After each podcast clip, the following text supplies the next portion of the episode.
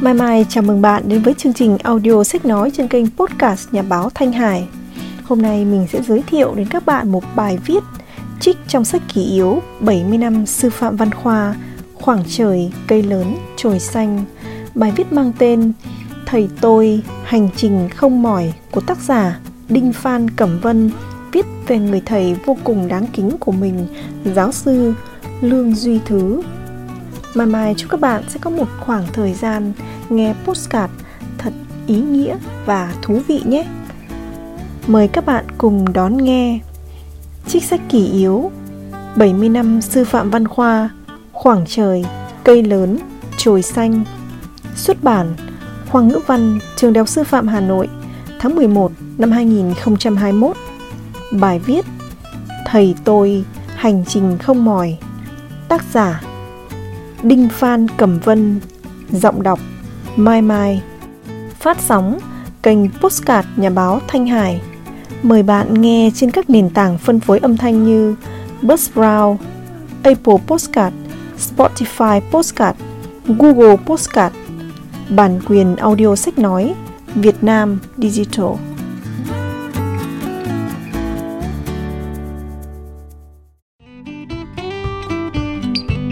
Không hiểu sao, mỗi lần nghĩ về thầy, tôi lại nhớ câu nói của Lỗ Tấn.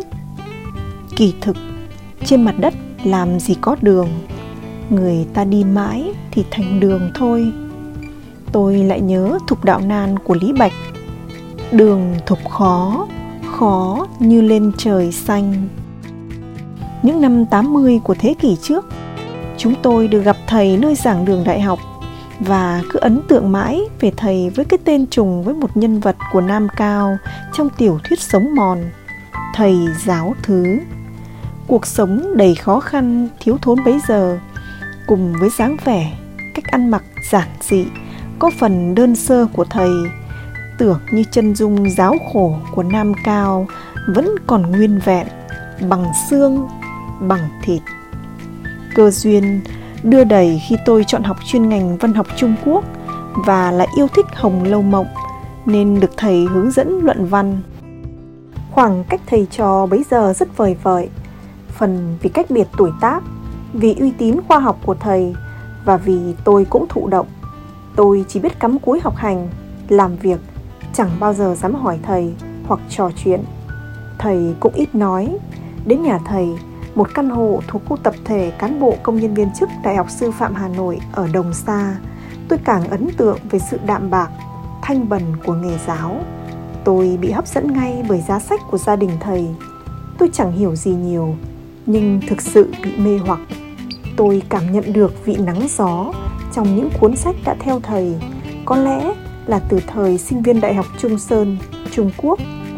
Rồi, thời kỳ thầy giảng dạy ở Đại học Sư phạm Vinh Đại học Sư phạm Việt Bắc Những cuốn sách Hành trang cuộc đời Sau này đưa thầy trở thành một trong những giáo sư đầu ngành văn học Trung Quốc Một trong những mong mỏi của thầy là có học trò nối bước con đường giảng dạy, nghiên cứu văn học Trung Quốc. Có lần thầy nói đùa với tôi, ngành văn học Trung Quốc sắp tuyệt tự rồi. Tốt nghiệp xong, tôi về dạy tại Đại học Sư phạm Ngoại ngữ Hà Nội không thành truyền nhân của thầy. Dẫu không có cơ duyên gặp lại thầy trên hành trình chữ nghĩa, nhưng tôi lại có duyên gặp thầy trên con đường nhỏ từ khu đồng xa, về phía hai trường đại học nằm kề nhau, đại học sư phạm ngoại ngữ và đại học sư phạm hà nội. Vốn là gia đình tôi ở cạnh khu tập thể đồng xa. Hai thầy trò vài lần gặp nhau cùng đi bộ, băng qua cánh đồng rau muống sang trường thầy vẫn giản dị trong bộ quần áo quen nụ cười hiền lành và ánh mắt sinh động khi tôi có quyết định vào giảng dạy ở Đại học Sư phạm thành phố Hồ Chí Minh chuyên ngành văn học Trung Quốc, thầy rất vui mừng, chia sẻ giúp đỡ tôi rất nhiều về giáo án, tài liệu. Trước khi rời Hà Nội, căn nhà ở khu tập thể Đồng Sa của gia đình thầy thành chỗ đến thân thuộc của tôi. Bây giờ, hai thầy trò đều không nghĩ rằng chỉ vài năm sau thầy cũng vào thành phố Hồ Chí Minh trở thành giảng viên trường Đại học Khoa học Xã hội và Nhân văn. Những ngày đầu nhập cư Sài Gòn, cuộc sống của thầy không khỏi gian nan dẫu đất phương nam nồng hậu đón chào thầy chưa có nhà lúc ở nhờ lúc ở thuê chuyển nhà ba bốn bận sau vài năm mới mua được căn hộ chung cư khu vực chợ Bà Triều. Và đến khi mua được nhà, thầy cũng mới rời xe đạp, chuyển sang đi xe máy.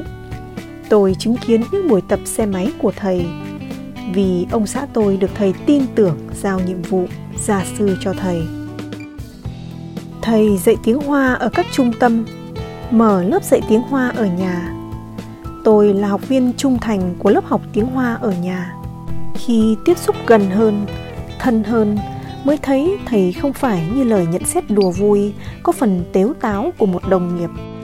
Chồng lường duy thứ cứ cổ lỗ như khổng ất kỷ ấy nhỉ. Lớp học tiếng hoa nho nhỏ ở nhà thầy, thỉnh thoảng lại dâm gian tiếng cười vì những câu chuyện vui thầy kể, vì cách nói chuyện rất dí dỏm mà sâu sắc của thầy. Thầy bắt đầu bước vào thị trường sách thành phố bằng một công trình dịch thuật. Năm 1996, thầy chủ biên giáo trình Đại cương văn hóa phương Đông. Lần lượt sau đó là các công trình nghiên cứu về văn học Trung Quốc, thi pháp thơ đường, để hiểu tám bộ tiểu thuyết cổ điển Trung Quốc, lịch sử văn học Trung Quốc, thi pháp lỗ tấn, lỗ tấn, tác phẩm và tư liệu các tuyển tập thơ ca, tiểu thuyết Trung Quốc, tuyển tập thơ ca cổ điển Trung Quốc, tiểu thuyết cổ Trung Quốc, nhiều công trình dịch thuật giá trị như lịch sử tiểu thuyết Trung Quốc, lỗ tấn dịch Trung, Hán văn học sử cương yếu, lỗ tấn, Trung Quốc sau hơn 10 năm cải cách. Những giáo trình, chuyên luận của thầy đều là những tài liệu mẫu mực, kinh điển về văn hóa, văn học Trung Quốc. Tôi được làm việc chung với thầy trong lần biên soạn bộ tiểu thuyết cổ Trung Quốc năm 1996 và một kỷ niệm khó quên với tôi. Sau khi một nửa đàn ông là đàn bà của Trương Hiền Lượng đến Việt Nam xôn xao dư luận, thầy bảo tôi tìm đọc tác phẩm Phong cách Nam Nhi của ông và viết bài. Đó là lần đầu tiên bài viết của tôi được đăng trên báo Văn nghệ của Hội Nhà văn Việt Nam. Đó cũng là lần đầu tiên thầy cho tôi hiểu thế nào là trực giác. Và thầy khuyên trong nghiên cứu văn chương nên tin vào trực giác. Cứ thế, những bài học nhẹ nhàng, không giảng đường, thành cẩm nang theo tôi suốt đời. Hành trình của thầy trải khắp ba miền Bắc, Trung, Nam. Cứ ngỡ mảnh đất phương Nam là nơi an cư lạc nghiệp cuối cùng. Sau khi về hưu, thuận theo mong muốn của cô và có lẽ cũng là mong muốn của thầy. Thầy lại chuyển ra Bắc cho gần gũi con gái, bà con họ hàng, quê hương Hải Phòng của cô. Ngôi nhà đơn sơ ở Gia Lâm Hà Nội là nơi thầy sống những năm tháng cuối đời.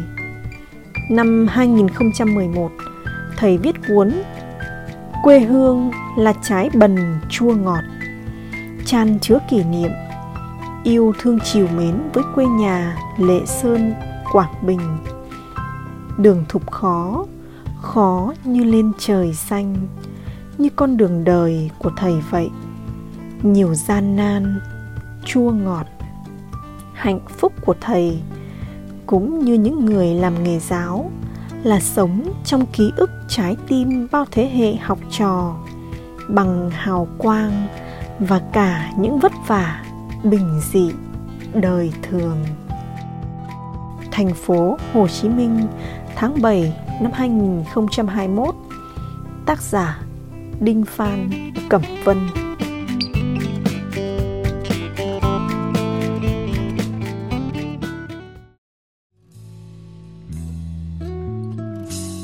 Các bạn vừa nghe audio sách nói 70 năm sư phạm văn khoa Khoảng trời, cây lớn, trồi xanh Cảm ơn các bạn đã dành thời gian lắng nghe audio Xin chúc các bạn ngày mới bình an.